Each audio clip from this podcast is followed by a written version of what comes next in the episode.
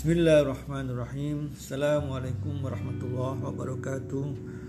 Innal hamdalillah nahmaduhu wa nasta'inuhu wa nastaghfiruh wa na'udzu billahi min sururi anfusina wa min sayyiati wa min sayyiati a'malina. May yahdillahu fala mudhillalah wa man yudlil fala hadiyalah. Asyhadu an la ilaha illallah wahdahu la syarikalah anna Muhammadan abduhu wa rasuluhu la nabiyya ba'dah.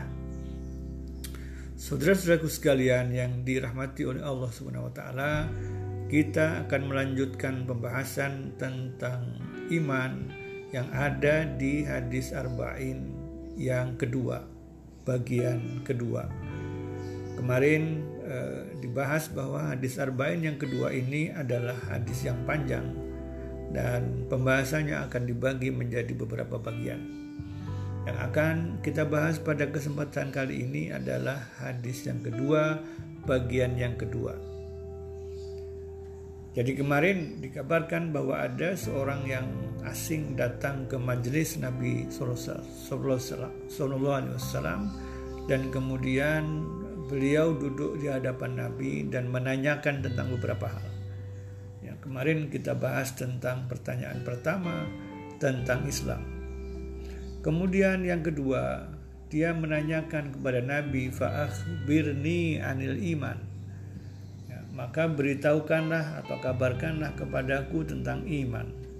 Maka Rasulullah SAW menjawab, antu'mina billahi wa malaikatihi wa kutubihi wa rusulihi wa yaumil akhir wa tu'mina bil qadari khairihi wa syarrihi. Yang artinya kemudian tamu tadi bertanya kepada Rasulullah, beritahukanlah aku tentang iman. Maka Rasulullah bersabda, engkau beriman kepada Allah, kepada para malaikatnya, kepada kitab-kitabnya, kepada rasul-rasulnya, dan iman kepada hari akhir, dan kemudian engkau beriman kepada takdir yang baik maupun yang buruk.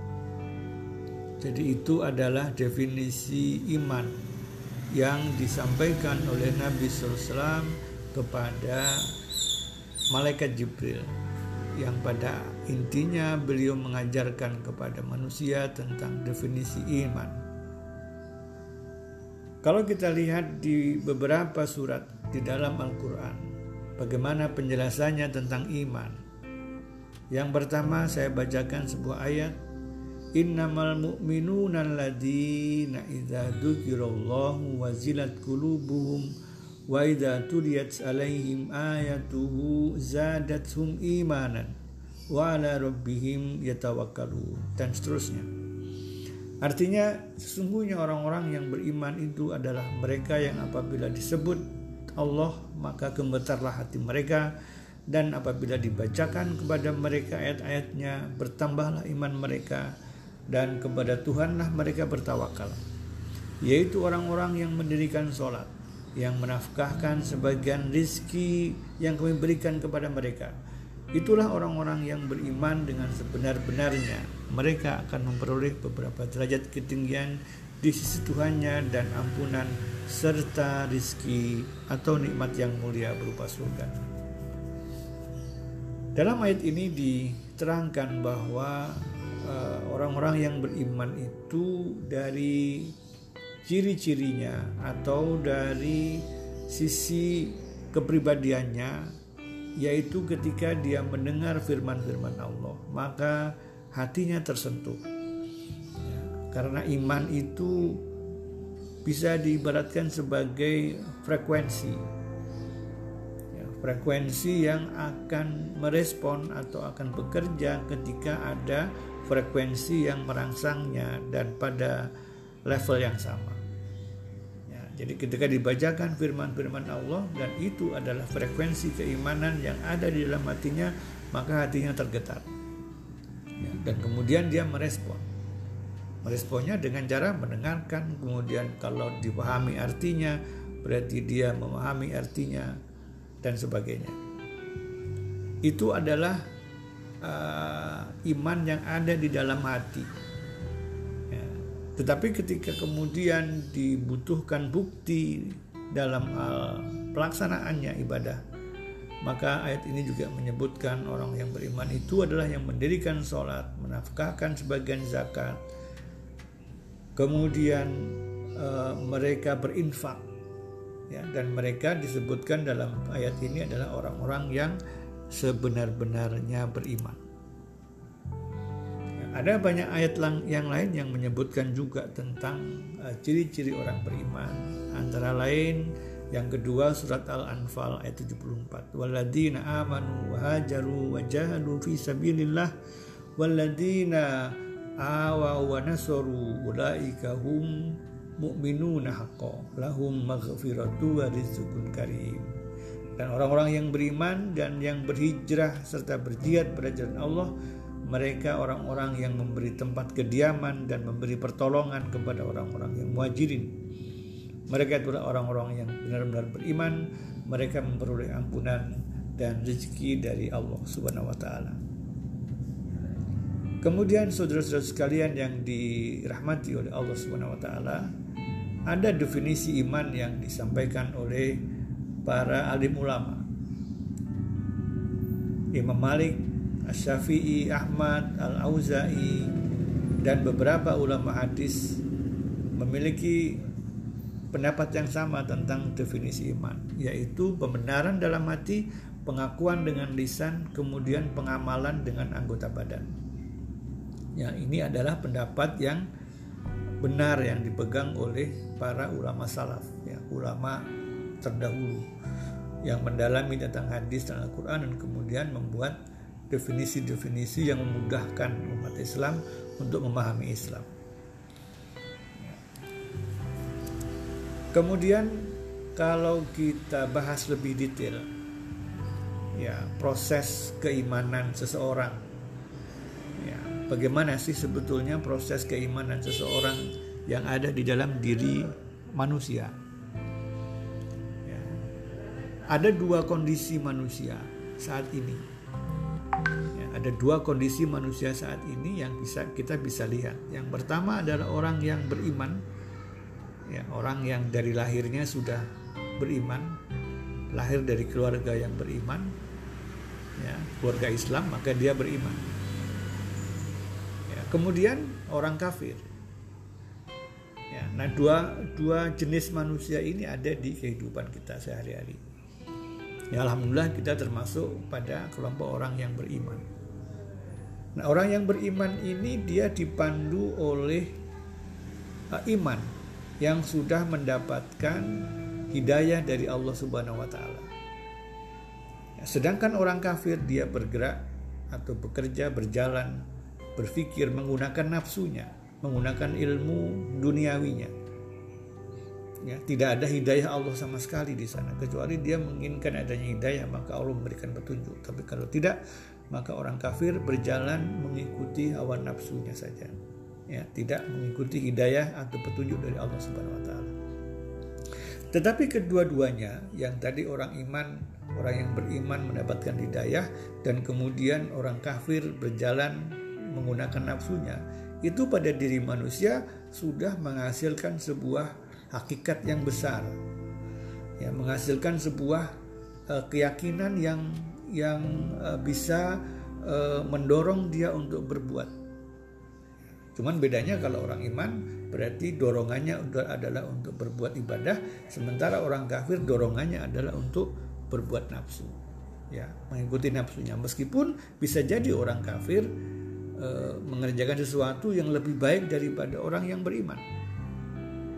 Tapi dari sisi proses e, apa namanya e, hakiki manusia maka Eh, kedua-duanya sama-sama memiliki keyakinan yang kuat untuk bisa berjalan di muka bumi mengerjakan uh, pekerjaannya membuat pilihan-pilihan ya.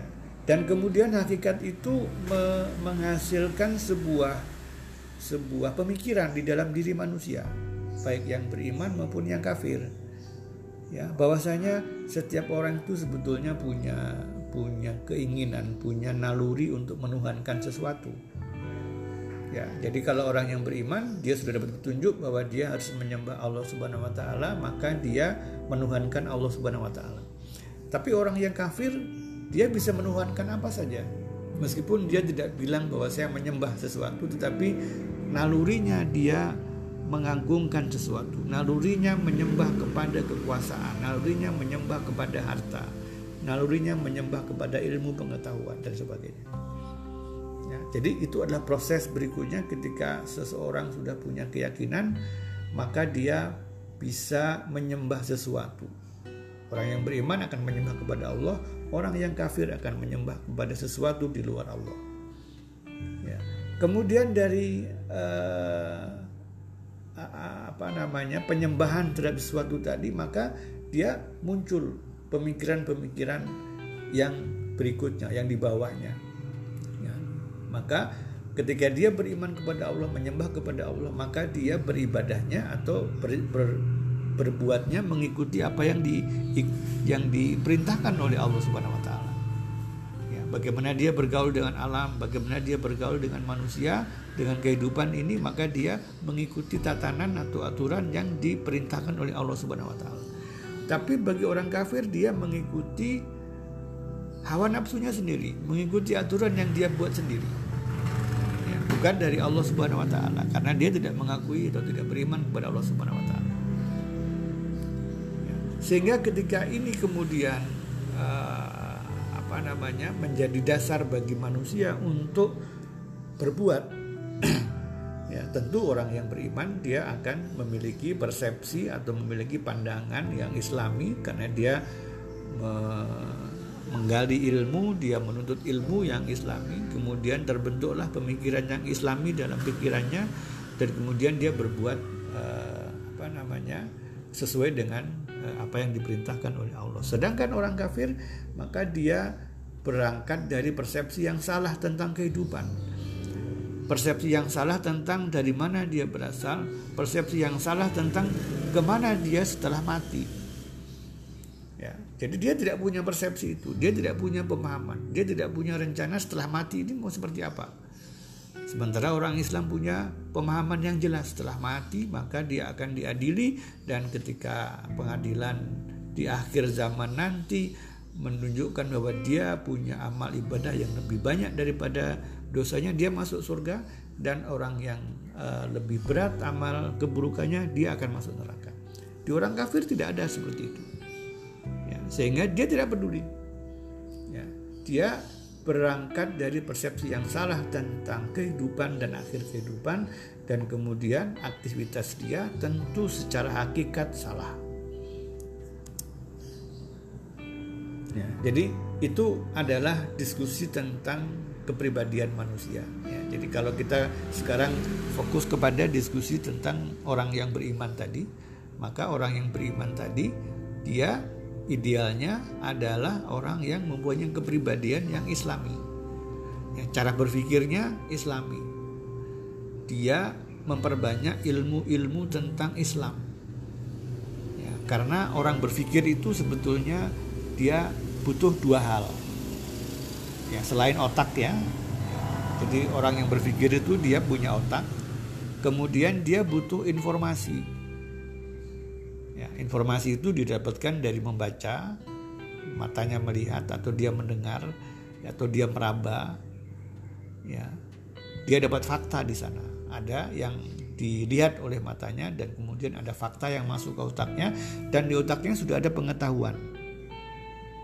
Jadi ketika pengetahuan itu adalah pengetahuan yang islami, maka dia akan berpikir menganalisis benda atau informasi yang dia terima dengan pemikiran yang islami, dengan cara berpikir yang islami.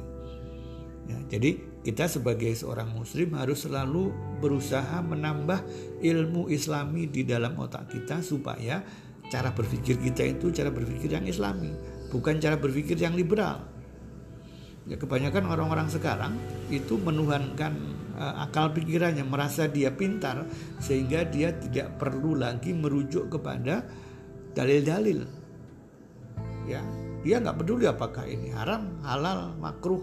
Dia nggak tahu. Ya karena rujukan dia bukan itu. Rujukan dia adalah uh, otak dia pengetahuan dia.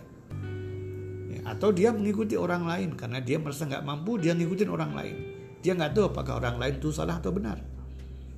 Ya, karena dia tidak punya pengetahuan itu, dia tidak punya alat untuk bisa menilai. Ya, sehingga kepribadian dia belum sepenuhnya adalah kepribadian yang muslim, kepribadian yang Islam. Ya, maka dari itu kita dianjurkan, disarankan, bahkan diwajibkan untuk menuntut ilmu-ilmu yang Islami, ya, supaya kita menjadi pribadi-pribadi yang Islami. Ya, dan kita juga harus selalu berdoa ya, karena tanpa bimbingan dari Allah tanpa ada petunjuk dari Allah tidak mungkin kita bisa sampai mendapatkan ilmu yang islami